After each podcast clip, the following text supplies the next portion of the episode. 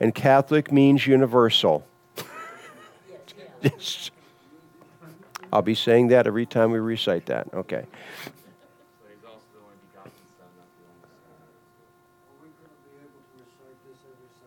We're planning to do it every Sunday we have the Lord's Supper. Okay. We did it last month too. So, all right, Isaiah chapter 11, verses 1 through 10. There shall come forth a rod from the stem of Jesse, and a branch shall grow out of his roots. The Spirit of the Lord shall rest upon him the Spirit of wisdom and understanding, the Spirit of counsel and might, the Spirit of knowledge and of the fear of the Lord. His delight is in the fear of the Lord, and he shall not judge by the sight of his eyes, nor decide by the hearing of his ears. But with righteousness he shall judge the poor, and decide with equity for the meek of the earth. He shall strike the earth with the rod of his mouth, and with the breath of his lips he shall slay the wicked. Righteousness shall be the belt of his loins, and faithfulness the belt of his waist. The wolf also shall dwell with the lamb. The leopard shall lie down with the young goat, the calf and the young lion and the fatling together, and a little child shall lead them. The cow and the bear shall graze. Their young ones shall lie down together, and the lion shall eat straw like the ox. The nursing child shall play by the cobra's hole, and the weaned child shall put his hand in, in the viper's den. They shall not hurt nor destroy in all my holy mountain, for the earth shall be full of the knowledge of the Lord as the waters cover the sea. And in that day there shall be a root of Jesse, who shall stand as a banner to the people. For the Gentiles shall seek him, and his resting place shall be glorious.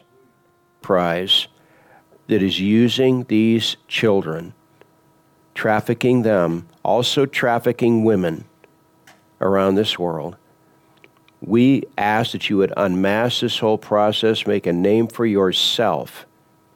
But especially we pray for this county and whatever role we can play as your servants in this process, please show us that open door. We ask this of you, Good Shepherd. We do ask for the planning of the retreat this October, that you would put all of that together, that there would be great, great, great spiritual outcomes from that planned retreat. We commit that to you for your glory. We ask for Sheila Snyder. The Gospel of Mark,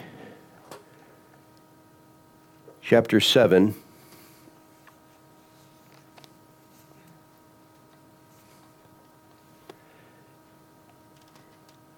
Beginning in verse 24.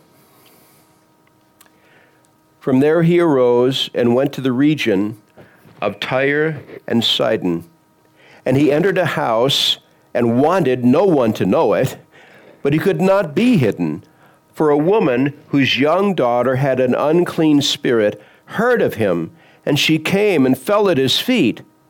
The woman was a Greek, a Syrophoenician by birth, and she kept asking him to cast the demon out of her daughter. But Jesus said to her, Let the children be filled first, for it is not good to take the children's bread and throw it to the little dogs. And she answered and said to him, Yes, Lord, yet even the little dogs under the table eat from the children's crumbs. Then he said to her, For this saying, Go your way, the demon has gone out of your daughter. And when she had come to her house, she found the demon gone out and her daughter lying on the bed. Again, departing from the region of Tyre and Sidon, he came through the midst of the region of Decapolis to the Sea of Galilee. Then he brought, they brought to him one who was deaf and had an impediment in his speech. And they begged him to put his hand on him. And he took him aside from the multitude and put his finger in his ears, and he spat and touched his tongue. Then, looking up to heaven, he sighed and said to him, Ephphatha, that is, be opened. Immediately his ears were opened, and the impediment of his tongue was loosed, and he spoke plainly. Then he commanded them that they should tell no one, but the more he commanded them, the more widely they proclaimed it. And they were astonished beyond measure, saying, He has done all things well. He makes both the deaf to hear and the mute to speak. In those days, the multitude being great and having nothing to eat, Jesus called his disciples to him and said to them, I have compassion on the multitude, because they have now continued with me three days and have nothing to eat. And if I send them away hungry to their own houses, they will faint on the way, for some of them have come from afar. Then his disciples answered him, How can one satisfy these people with bread here in the wilderness? He asked them, How many loaves do you have? And they said, Seven. So he commanded the multitude to sit down on the ground. And he took the seven loaves and gave thanks, broke them, and gave them to the disciples to set before them. And they set them before the multitude. They also had a few small fish. And having blessed them, he set them also before them. So they ate and were filled and they took up seven large baskets of leftover fragments. Now, those who had eaten were about 4,000, and he sent them away. Immediately got into the boat with his disciples and came to the region of Dalmanutha. Then the Pharisees came out and began to dispute with him, seeking from him a sign from heaven, testing him. But he sighed deeply in his spirit and said, Why does this generation seek a sign? Assuredly, I say to you, no sign shall be given to this generation. And he left them, and getting into the boat again, departed to the other side.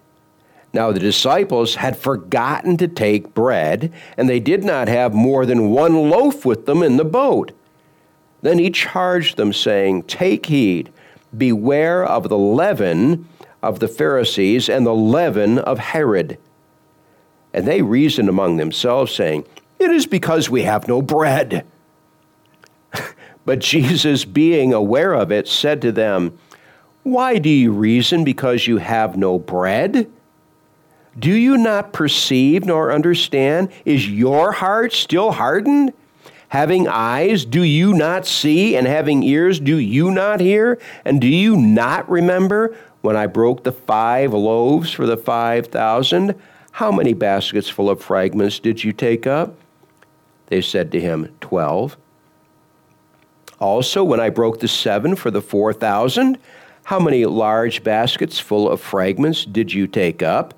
And they said, Seven. So he said to them, how is it you do not understand? now, ladies and gentlemen, we can read this passage and think, just from standing back and read, what knuckleheads. Knucklehead Jewish people who have had, Jewish leaders who have had miracle after miracle after miracle after sign after sign after sign. We've come seeking a sign. Really? What have you done with the ones I've already given you? They've turned away from he it's already in Mark's narrative. Oh, he casts out demons by the power of Beelzebub, the chief of the demons. What are they doing with the evidence he's already presented to them? They're stiff arming him. Why? Because they don't like the logical conclusion it would lead them to. This is God come in the flesh. That's the logical conclusion. He's doing things only God can do. and they don't like it and they don't like it. They're looking for things to accuse him of. Last week we looked at the narrative where the Jewish leaders, the Pharisees and Sadducees, or excuse me, Pharisees and scribes came to Jesus seeking a sign, wanting to find some basis of accusation, and they saw. They saw his disciples bring bread from the marketplace and they, wa- they ate that bread without doing the ceremonial washing that was a tradition received from the elders. Not just washing their hands. No, no, no. You got to wash your hands according to the right elders format, or isn't good enough. And Jesus says, You knuckleheads, you elevate the rules of men and you stiff arm the commands of God.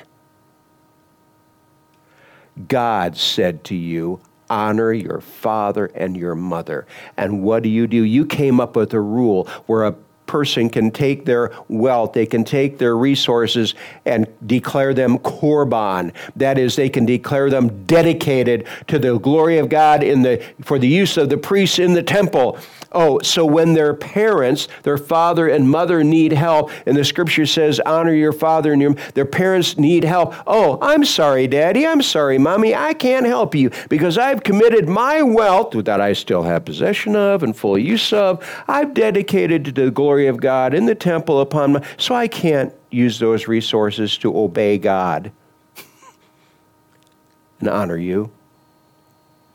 You created a rule over here that defies the commandment of God and gives people authentic religious permission to do that. And these religious leaders, these Jewish religious leaders, Jesus is basically saying, You're not going to get any more. You've got all the signs you need. You've had all the signs you need and, and more than enough, and you have only used it to incite it. You're jealous. You're angry because I, Jesus, am a threat to you and your place in the community. Meanwhile, what else do we see in this narrative? We see the people, he went up to Tyre and Sidon. He goes up to Tyre and Sidon. Folks, that's Jezebel's home area. That is as far distant as he ever goes in all of his ministry. It is Gentile, Gentile, Gentile, rebellious territory, the very emblematic of rebellion against God. He goes there, and here is this Greek woman, ethnically Greek, born in that area, who comes to him seeking for him to deliver her child from demon possession. Now, we can read this narrative and think, Jesus, you're really kind of uh, mm, uh, not nice to this lady. He's actually inciting, he's pulling out of her the depth of her faith. What does she really think? She hears he is there. She has heard the accounts of him delivering other people from demonic possession. She goes to him. She has that faith. This Greek woman, and folks, in the Jewish outlook, the Jewish God, that's as distant from God as you can get. Maybe almost as bad as an Egyptian. this woman comes and she exhibits faith so that even when Jesus says, Well, I can't give what is really meant for the little children, I can't give their bread to the puppies. Well, even the puppies wandering around under the table get to eat the crumbs that fall to the floor. And Jesus is, as he says in another place, I haven't encountered faith like this anywhere in, in Israel. he responds to her humble, humble, humble faith. Go to your home, your daughter is delivered. And her daughter is delivered. And the word she witnessed that and came back and obviously spread the testimony among his disciples. So here we have Jesus going through all these. Then he goes from there, this distant to the to the northwest area, the furthest northwest he's ever going to, and then he goes where? He goes to Decapolis. What's where have we encountered Decapolis earlier in the narrative? Well, remember that fellow? They got in the boat, they crossed the Sea of Galilee. It was only about a six or seven mile journey, but they got over there. They went through the storm. Jesus calmed the storm. They get there, and here is the man filled with a legion of demons. Everybody in that whole area knows about this guy. More than once, they put chains on this man, and he broke the chains. He broke the shackles. They can't stop this guy. He's running around naked. They can't, he's not even clothed. And everybody in that whole region knows about this guy. Jesus shows up and casts the legion. What is your name, demon? Legion, for we are many and he casts them into that herd of 2,000 swine that runs down and drowns itself in the sea. And the people who were in charge of that herd know they're not wild hogs, they're cultivated, they're being raised for food use. That's not part of the Jewish culture, is it? Anyway, they go around, they tell every, and the people come out from the towns, the surrounding area. And they all know about this man. They witness him sitting there fully clothed, having a wonderful conversation with Jesus in his right mind. And what do they do? They beg Jesus to leave. He is a threat to them. Perhaps financially, culture, and they beg him to leave. So the man who has been had been cleansed of the demon says, I want to go with you. No, no, no, no. You go back and tell all your friends about what has happened with you in that region of Decapolis. Well, that's where Jesus comes to next. He's come down to Decapolis. That is the part principally to the east side of the Sea of Galilee and the, in the east side of the Jordan River. There's a little bit of it that stretches across the west side of the Jordan, not it's probably about 10% of the Decapolis region. Decapolis means 10 towns or 10 cities because that's what's in that region. But he goes there to this principally Gentile or at least very rebellious Jewish area. And what kind of welcome does he get? He gets a glad welcome. The further Jesus got from Jerusalem, the bigger his welcome. The closer he got to Jerusalem, the greater the opposition. Shouldn't it have been the opposite? But it wasn't.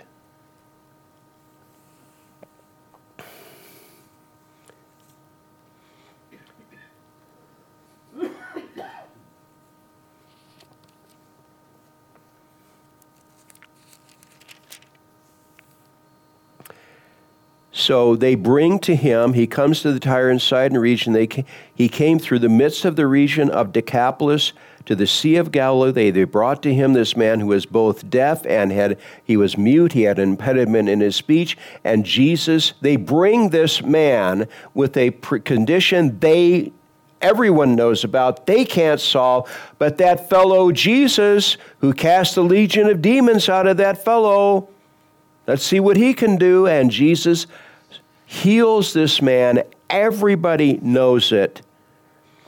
Immediately his ears were opened and the impediment of his tongue was loosed and he spoke plainly. Then he, com- he commanded them that they should tell no one, but the more he commanded them, the more widely they proclaimed it. And they were astonished beyond measure, saying, He has done all things well. He makes both the deaf to hear and the mute to speak. Well, why, why would Jesus want them not to tell that? Because the number one solution they want is the solution to their physical issues. They want healing, healing, healing, healing. And what does Jesus what's Jesus' number one agenda for them? Redemption, redemption, redemption, redemption. He doesn't want to be so overwhelmed with the task of solving their immediate physical health issues that they miss their soul issues. Their soul issues is their principal problem. And Jesus wants to keep the focus on that he's providing the, that the healing episodes and to confirm that the invisible miracles are also real. The redemption he offers is real, just as the healings are real. And then he he's done this. He's still in the Decapolis region, and these these people have come surrounding him. Four thousand people, folks. That's a lot. Is there any church in Kerrville that can hold four thousand people? I don't know. Can, does Tivy Stadium would probably hold four thousand? I don't know. That's a lot of people, and they've been with him for three days, and they're hungry, and Jesus feeds them. Miraculous feeding of the 4,000. Then the Pharisees came to him. The Pharisees came out and began to dispute with him, seeking from him a sign from heaven, testing him. But he, but he sighed deeply in his spirit and said, Why does this generation seek a sign? You're not real. You're, you're not men of integrity. What are you going to do with the evidence if I give it to you? You're going to stiff arm it. You're going to deny it. You're going to deny it anyways. Why does this generation seek a sign? Assuredly, I say to you, no sign shall be given to this generation. In the Sermon on the Mount, Matthew chapter 7, Jesus actually lays out in the first six verses of Matthew 7, he lays out the format for coming alongside someone when you've taken the plank out of your own eye, then you've qualified yourself to be a judge, a deliverer in someone else, and you can go and help them get the speck out of their eye. But then he concludes that passage with these words Do not cast your pearls before swine, nor give what is holy to the dogs, lest they turn and tear you in pieces. What are the Jewish religious leaders? What have they proven themselves to be? They have seen sign after sign after sign. They've heard truth after truth after truth. They don't want it. They don't want it. And so, what is Jesus doing here? He is refusing to cast a pearl before the swine. They have proven themselves to be to not value what God values. Why is casting a pearl before a swine a problem? Because a pig doesn't know what a, the value of a pearl. He might actually gobble it down. They gobble everything else down. Don't cast your pearls before a swine, nor give what is holy to the dog. Those are the in the Jewish culture. Those those are, those are the two beasts that are the most repulsive: pigs and dogs basically what he's doing with them is he is declaring them to be swine. You're not worthy of a sign.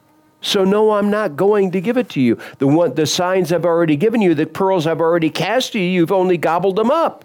You haven't valued, valued them as you should have. Why does this generation seek a sign? Assuredly, I say to you, no sign shall be given to this generation. I'm not going to cast any pearls before you. And then he, they get back in the boat, and of course, we have this silly episode with the apostles where he's actually telling them, okay, don't partake of the leaven of the Pharisees or the leaven of Herod, the wicked king who had John the Baptist beheaded. Well, in the Old Testament, in the Jewish culture, leaven is a, is a reference, it's used as a sinful thing the matzah crackers of their Passover, they were, that was unleavened bread. Lev, leaven is used as a reference to sin in the culture. Don't partake of the leaven of the Pharisees. Take heed, beware of the leaven of the Pharisees and the leaven of Herod, the things that they would do to actually uh, corrupt you. And they reason among themselves, oh no, it's because we didn't bring any bread. We only have one loaf of bread, and here we are, a whole boat, boat full of people, and we only got one loaf of bread. Oh no, he's really chewing us up. And she says, guys,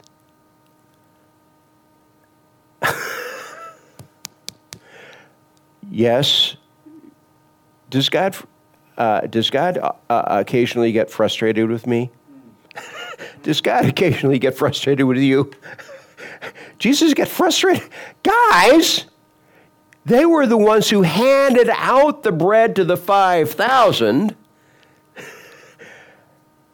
Five loaves, 5,000 people, and they gathered up 12 basketfuls of leftovers, more leftovers than they started with. And then the same kind of thing with the 4,000. He's like, okay, do you think one loaf of bread, let's see, 4,000 divided by, those, uh, that's 600 per, per people per loaf? Guys, one loaf is enough. How can you have seen what I've done and not put two and two together?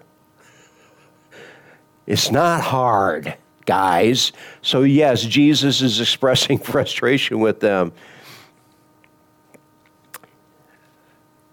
Why do you reason because you have no bread? Do you not perceive nor understand? Is your heart still hardened? Having eyes, do you not see? Having ears, do you not hear? And do you not remember when I broke the five loaves for the five thousand? How many baskets full of fragments did you take up? They said to him, Twelve. Twelve baskets of fragments. They started with five loaves. You could put five loaves in one basket. They come up with 12 baskets full of leftovers. Also, when I broke the seven loaves for the 4,000. How many large baskets of fragments did you take up? They said, Seven. So he said to them, How is it that you do not understand? Guys,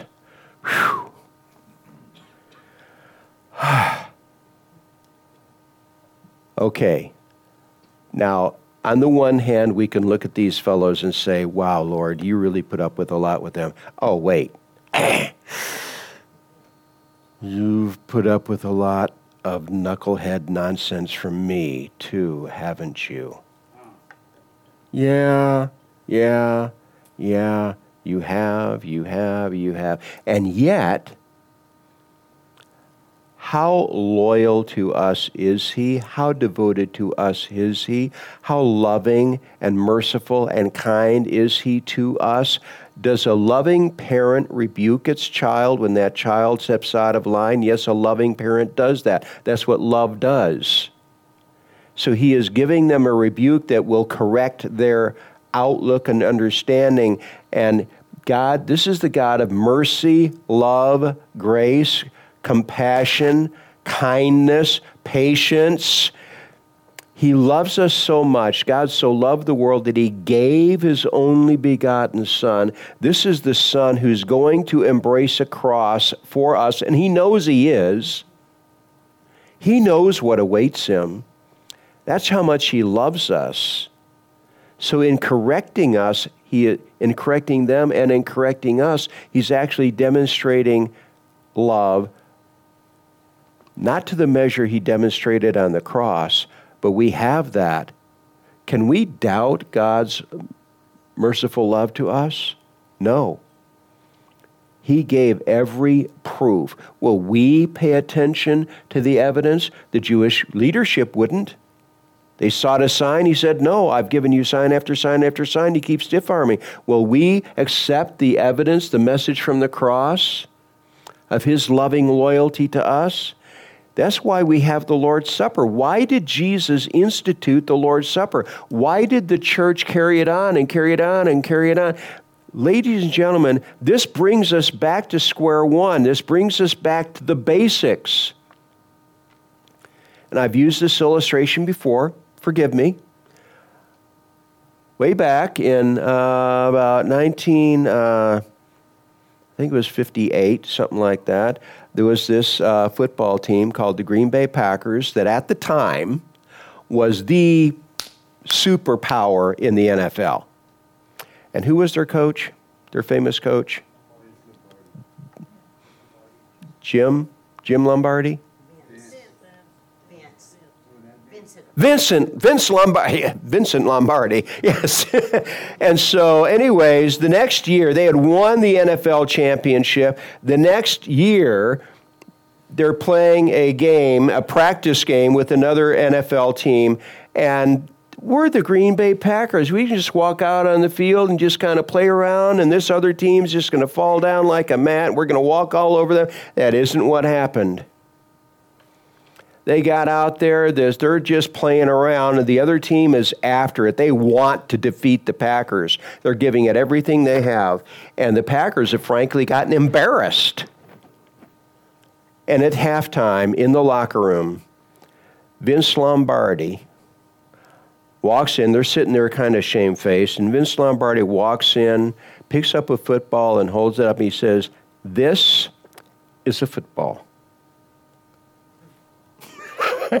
the further you get from the basics, the closer you get to defeat. Do the basics. You tacklers go out and tackle. You guards go out and guard. You do the job. And they went out in the second half, completely dominated the other team, and won the game. But do the basics, do the basics, do the basics. Why do we have the Lord's Supper? Why do we have this regular event in the life of the church? It is God, Jesus setting up this so to do what? To bring us back to the basics. What is the basis of your relationship with me? My mercy. Not your performance, my mercy. The redemptive work of God the Son on the cross is the full and only basis of your welcome with me. Plus nothing, plus nothing, plus nothing. And that is why we have the Lord's Supper to re- bring us back to basics. This is a football. This is the, the core. This is the reality of our relationship, of my, the Creator God, my welcome of you into my holy presence. I enabled that reality. I'm going to invite Master Barrett and Master Medina to join me here.